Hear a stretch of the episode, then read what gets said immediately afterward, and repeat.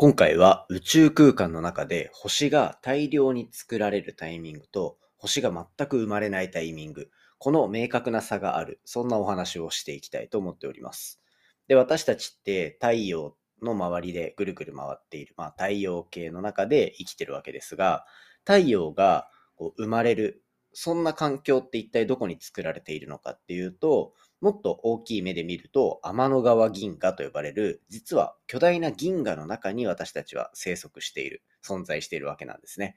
で、こういった天の川銀河って実は結構巨大な銀河で、そういった巨大な銀河っていうのは宇宙空間にたくさんあります。で、そんな銀河の中でも、星がものすごく作られるタイミング、本当に数時間に1個とかもっとそのぐらいのペースでどんどんどんどん作られるっていう銀河のフェーズと、もう今ほとんどここもう星作ってないで、だんだんゆっくり進化してる星だけがいるみたいな、そう、星が作られないフェーズの銀河っていうところで、実はあるタイミング、しかも宇宙空間の時間で言うと、ほんの一瞬で、その星が作られなくなる期間を迎えてしまう。そんなお話が研究として出ていたので、今回はこちらについてご紹介していきたいと思っております。ぜひ最後までお付き合いください。Three, two, one. Ignition. Space to a black hole. Japan. 佐々木亮の宇宙話。5月23日始まりました佐々木亮の宇宙話。このチャンネルでは1日10分宇宙時間をテーマに最新の宇宙トピックスをお届けしております。ということでですね、本日でエピソードが594話目を噛みましたね。迎えるというところで、まあ、ポッドキャストをやってる以上ですね、こう、リスナーの方々と、皆様、こう、聞いてくださってる皆様と、なるべく交流がしたいと思ってるのが僕の気持ちとしてはあるわけですね。ただですね、こう、今のところ、聞いてくださってる皆様と関われるタイミングっていうのは、まあ、Twitter だったり、Instagram だったりっていうような SNS を通してっていう形になってしまうんですね。で、これで、まあ、なんとか、こう、交流の場を持てないかなと思って、なんかコミュニティを作るとかってなるとまたいろいろ大変になってくるので、で、そんな時にですね、えっと、前回、前々回ぐらいのエピソードから、このエピソードごとに、Spotify で皆さん聞いてくださってると思うんですが、エピソードごとに、えっと、まあ、質問だったり感想だったりっていうのを回答できるフォームっていうのをですね、あの、アプリ上に配置いたしました。で、今皆様こう聞いてくださってるその画面をちょっと下にスクロールしていただくと、えっと、そこにちょうど、まあ、質問のフォームというか、あの、何でも感想とかこちらで募集中って書いてあるところがあるんで、そこに書き込んでいただけるとですね、あの、いろいろ僕の方でも毎日の配信の中で回答していけるかなと思うので、もしよければですね、しばらくこちら開けておい、開けておこうかなと思うので、まあ気になるところあったら、あの、じゃんじゃんね、質問とか感想とか飛ばしていただけたら嬉しいです。もうあの、いつもこう文末のとこで、ツイッターのハッシュタグでっていう話してると思うんですけど、まあ、あの、ハッシュタグつけてつぶやくのって結構めんどくさいと思うんですよ。なので、あの、まあ、それつぶやいていただけると、新しい人に見つけてもらえてとかっていう、まあ僕的にはそれの方がめっちゃ嬉しいんですけど、まあそこまででもないなっていう方はぜひですね、今開いてる Spotify のアプリで、あの、下のところで Q&A とかで、なんか質問とかを飛ばしていただけたら嬉しいなというふうに思っておりますので、まあ何かしらの方法でですね、あの、皆様とどんどんやり取りして、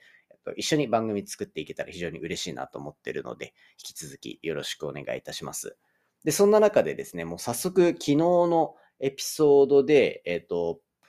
一つ質問というか、あの、来ているので、こちらをですね、紹介したいなと思うんですが、もう冒頭の話をしすぎている感じがするので、明日のエピソードから、あの、ガンガン返事していきたいと思ってます。ちょっとすいません、あの、質問いただいた方にはですね、申し訳ないんですけど、これから、あの、明日からやっていきたいと思いますので、よろしくお願いいたします。ということで、あの、ね、そういうふうに交流できる場もいろいろありますよっていうお話をさせていただきましたので、引き続きよろしくお願いいたします。はい。じゃあ早速ですね、今日の本題に行きたいと思います。今日の本題は、宇宙空間で星が大量に作られる時期と、ものすごくその星の作りがゆっくりになっていく時期、そんなですね、あの宇宙空間での状態の差についてお話ししていきたいと思っております。で、今回紹介するのは、まあ、宇宙全体っていうところの規模でもあるんですけど、まあ、巨大な銀河っていうところをフォーカスしてお届けしていきたいなと思ってます。巨大な銀河ってどれぐらいなのかっていうと、今回お話しさせていただく銀河の大きさっていうのは、うんと、太陽の数百億倍ぐらいの重さを持っていると いうような、まあそれぐらいの大きさですね。これいまいちピンとこないかなと思うんですけど、そもそも銀河、銀河っていうのはどういうものかっていうと、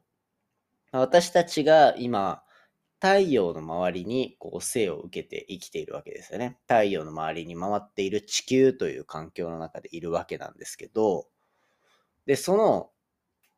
そのこう太陽の周りをぐるぐる回っている状態の中で、太陽自体もあるあのものの周りをぐるぐる回ってると。それが、えっと、天の川銀河と呼ばれる銀河の中で、超巨大なブラックホールの周りを回っているっていうのが状況としてあるんですね。で、これは、あのー天の川銀河の中心のブラックホールの写真を撮ることに成功した。なんていうニュースが、あのーつい2、3週間前に出てきたと思うんですけど、まあ、ああいう状態で私たちは銀河の中に存在しているという状況になってます。ぜひですね、そのそのあたりのエピソード気になる方は過去の回を聞いてみていただきたいわけなんですけど、そんな天の川銀河、一体重さとしてはどれぐらいあるか、皆さん想像つきますでしょうか？これですね、銀河の重さ、なんと太陽1.5兆個分なんですよ。わかります ?1.5 兆倍ってことですね、太陽の重さの。もうなんか、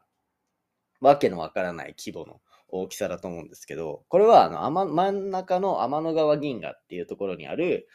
のブラックホールっていうところではなくて、それの周りにある星の、星もろもろの重さを全部足し合わせたときに大体これぐらいになるだろうっていうふうに言われている。まあそんな状況があるわけです。つまり、こういう状況を作るには一体どういう環境が必要なのか。それは、まあ銀河っていうのは、それ、巨大な重力の中にいろんな星だったりとか、あとは星の材料になるようなガスだったり、塵だったりっていうのを、まあ一点に集めたような場所っていうところになるんですけど、全体が輝くためにはですね、やっぱり星が大量にないといけないっていう状況があります。塵とかガスばっかりではなくて、星をたくさん作らなければいけない。なんなら、塵とかガスがたくさんあるからこそ勝手に星が生まれていく。そんな状況が、まあ、銀河の中にはできるんですね。で、宇宙の歴史っていうのは138億年の歴史がある中で、宇宙が誕生してから、あの、数億年とか、えっと、10億年とか、それぐらいのタイミングで、実は宇宙空間には、こう、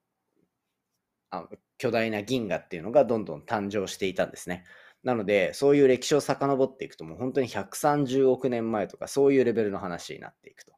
で、そこから今までこう、ゆっくりゆっくり銀河としての進化を遂げてきたっていうのが状況としてある中で、銀河は最初にものすごい量の星をもうガーッと作り出す、こう、星を作るフェーズに入るんですね。これがだいたい、こう、宇宙ができてから20億年とか30億年ぐらいのタイミング。なので、今からで言うと、110億年前とか120億年前とか、それぐらいのタイミングで銀河の中では爆発的に星が生まれると。もう大量にどんどんどんどん星を作っていこう、星を作っていこうってなっていくんですね。で、その頃っていうのは、まあ周りにも星も少ないっていうのと、銀河の中、その、まあ天の川みたいに渦巻いてる銀河想像していただければと思うんですけど、その銀河の中にたくさん、こう、まあ星を作るための塵とかガスとかの材料があるんですね。なので、周りに材料がたくさんあるから、星を作ろうと思った時に一気に巨大なものを作れるんですよ。で、その巨大なものを作っていくとどうなるかっていうと、超新星爆発って呼ばれる爆発を起こすような巨大な星ができる。まあ大体太陽の質量の10倍とか20倍とかっていうような、まあ超巨大な星ができて、そういった巨大な星っていうのは爆発してブラックホールになったりとかっていうふうにするんですよね。そんな感じで巨大な星をたくさん作っては、そういう巨大な星っていうのは進化も早いので、進化していって爆発を起こしてっていうのを、すごいこう、なんか数億年の間で、数十億年の間でガーッとやると。前半の銀河が生まれてすぐの頃ですね。そうすると、まあ、大量にいろんなところで爆発が起こるもんですから、爆発って皆さんが想像するのと同じで、爆風みたいなのを外にどんどんブワーって広げていくわけですよね。そういった爆風によって、だんだん星の材料みたいなものが、銀河の外側だったりとかっていうのに、ふわーっとこう、あの押し寄せ、押しのけられるみたいなイメージで、もともとは銀河の中に大量のこう星を作る材料があったにもかかわらず、真ん中で起きている数々の爆発によって、その材料がこう外にチリジリになっていってしまう。そんな現象が起こり、今のこう天の川銀河みたいな感じで、あまりこう大量に星を作ることなく、ゆっくりゆっくり星の成長っていうのを見ていけるようなフェーズに移っていくっていうところなんですよ。なので、今回の話、こういろいろまとめていくと、星を作るための、まあ、環境っていうのは、いわゆる天の川銀河みたいに銀河の中に存在している。で、銀河ができ始めた、できてすぐの頃っていうのは、その中に塵だったりガスだったりっていうのがたくさんあるので、その分星を作りやすい環境にあった。で、その作り出して、出しやすい環境の中で、数千万年、数百万年、数千万年っていうすごく短い、宇宙138億年あるので、その中では比較的短い、もうなんなら一瞬と呼んでもいいぐらいの中で星を大量に作っていく。で、大量に作った分だけ星が進化していってすぐに死んで、こう、巨大な爆発を起こすと。で、爆発を起こすと、その材料になっていた塵とかガスっていうのが外側に弾かれていって、なんかこう、もう星を作る環境じゃないよね、みたいなとこに、銀河ができてから数億年のタイミングでたどり着くと